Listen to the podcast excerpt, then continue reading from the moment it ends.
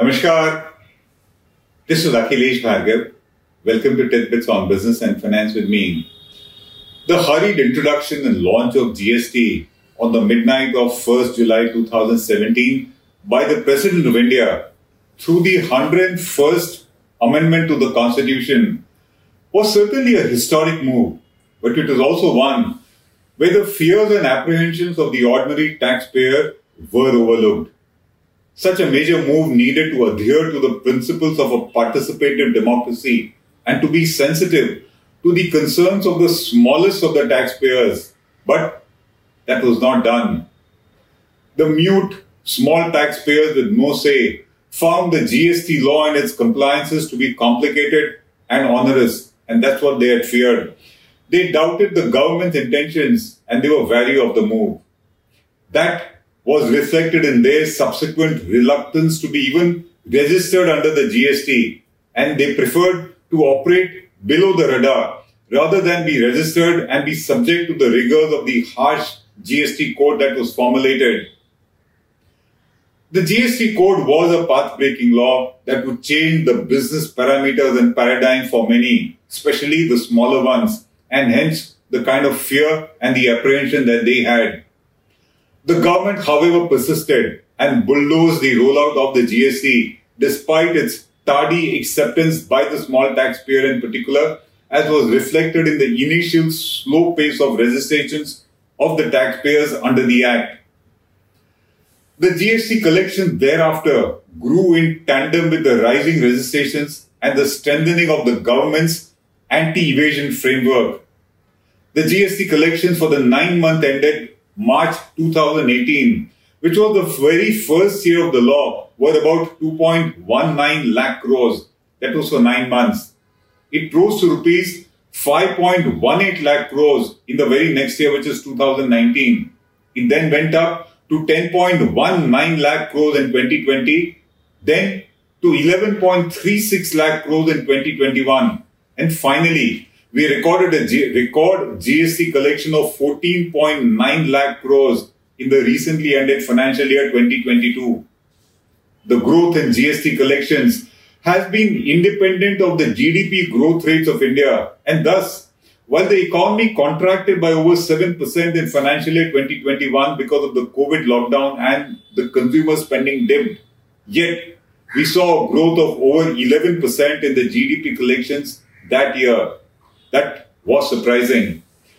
With the Indian economy recording a recovery of sorts in financial year 2022, touching a growth rate of about 9% to almost reach the pre pandemic levels, it was perhaps the first complete year of a stable GST administration collection in India.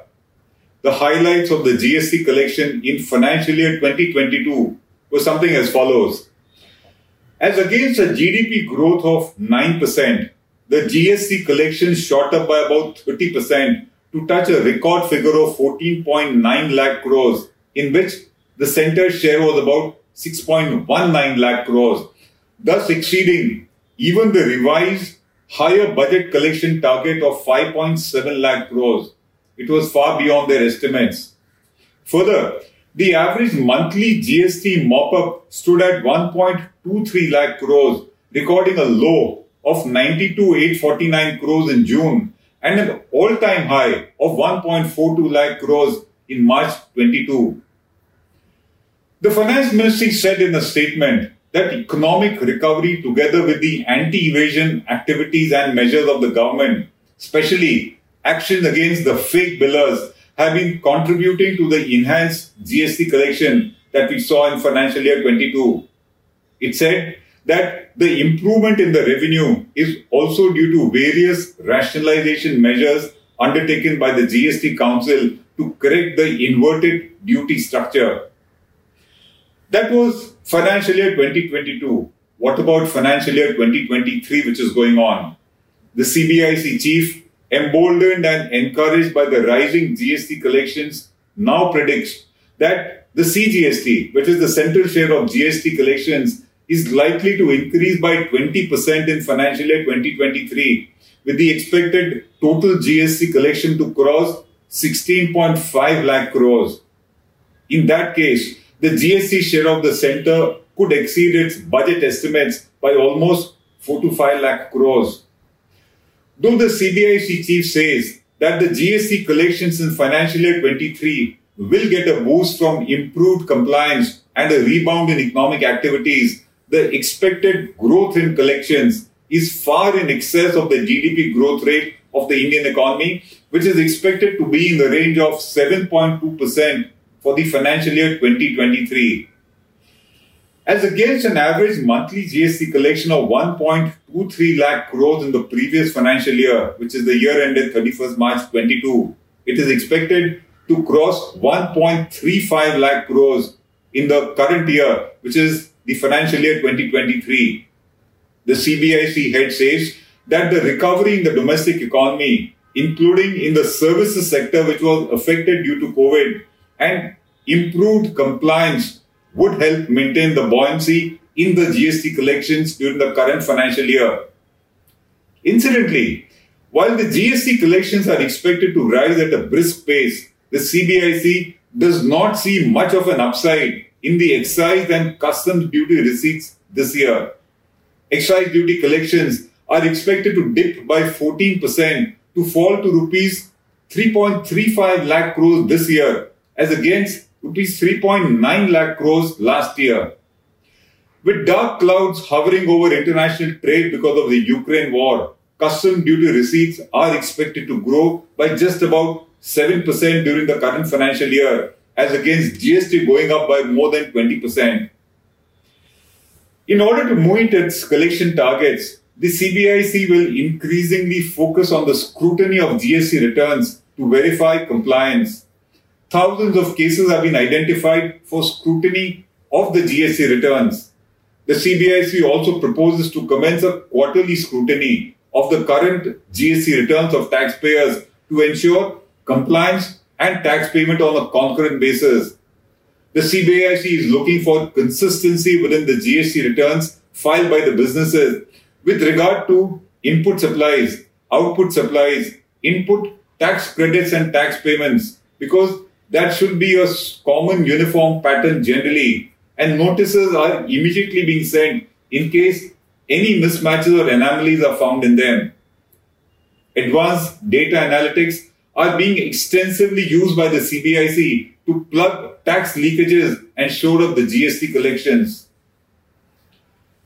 The normal principle is that the GST collections should grow in tandem with economic growth and consumer spending in an economy. But that's not so in India at present. These are still formative years of rollout of GST as it seeks to cover more and more regions and more and more taxpayers so as to widen the taxpayer base and increase tax collections. So it is still a formative time according to us. It is also that the gestation period is going on where tax evaders are being spotted and being brought under the GST fold. It is also that build-up of time when the extensive data collection and analytics of the government are demonstrating that if you are liable to collect and pay GST, you will not be able to remain hidden and evade taxes or evade compliance for very long. You will be spotted, you will be punished, and you will be brought into the GST fold. This is what explains the mismatch in growth rates with GST collections rising at a much faster pace as compared to the GDP growth rate and consumer spending in the economy as is evident from financial year 2022, when GST collections in India grew by 30%, as against a 9% growth rate recorded by the GDP, by the economy, or you take the financial year 2021 also, when the GST collections grew despite a contraction of the Indian economy because of the COVID pandemic. The economy contracted, but GST collections that year went up by more than 11%.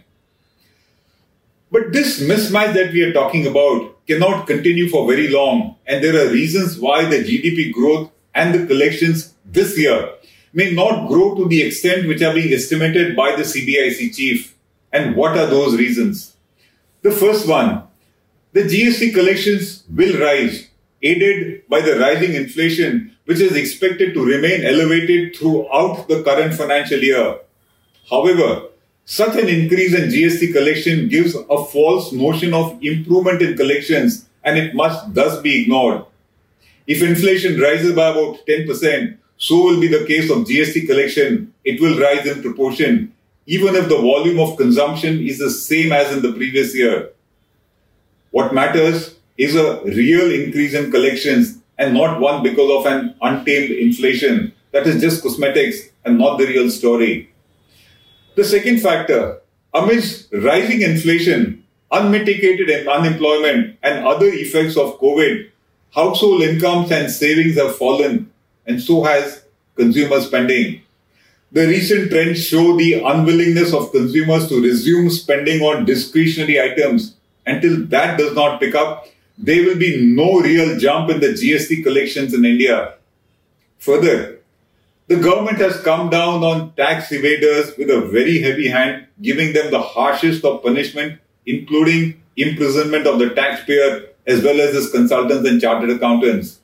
The incidence of tax evasion is reported to have come down significantly because of these measures, and thus the one time buoyancy in tax collections due to the nabbing of tax evaders will be certainly missing or very subdued in financial year 2023. The system has certainly become far more effective in spotting GST evasion and the incremental benefit of improved collections because of better compliance is petering out. Further, apart from the reluctance and inability of consumers to spend, the production cuts because of supply disruptions now caused by the Ukraine war will dampen purchases. It will dampen actually production and so purchases, and thus the GST collections will also be dampened. Higher exports are expected during the financial 2023 from India, but that will largely not add to the GST collections. The possible reason why GST collection could increase, which we would not know at present, but the CBIC chief does, is if the government plans to tinker with the GST rates such that it abolishes the GST rate of 5% and brings most of the 5% items under the 8% bracket. In such a case, GST collection will shoot up without any incremental increase in consumer spending or purchases. Such a move to us is highly avoidable at a time when the common man is already super burdened by rising food and fuel prices amidst scarce, amidst scarce employment and livelihood. Since the GST administration tends to be pro-revenue and anti-taxpayer most of the time, and the government too has very often been indifferent to the economic woes of the common man, of the common entrepreneur, we would not be surprised if it does, which is it abolishes the 5% tax bracket and most of the 5% items are then taxed at the 8% rate only in order to increase the GST collections. We think that if that happens, it would be a regressive move. It would be badly timed because this is not the time to burden the taxpayer, to burden the common man with further collection of taxes that we are seeing. This is Akhilesh Bhargav signing off till we meet again. Namaskar.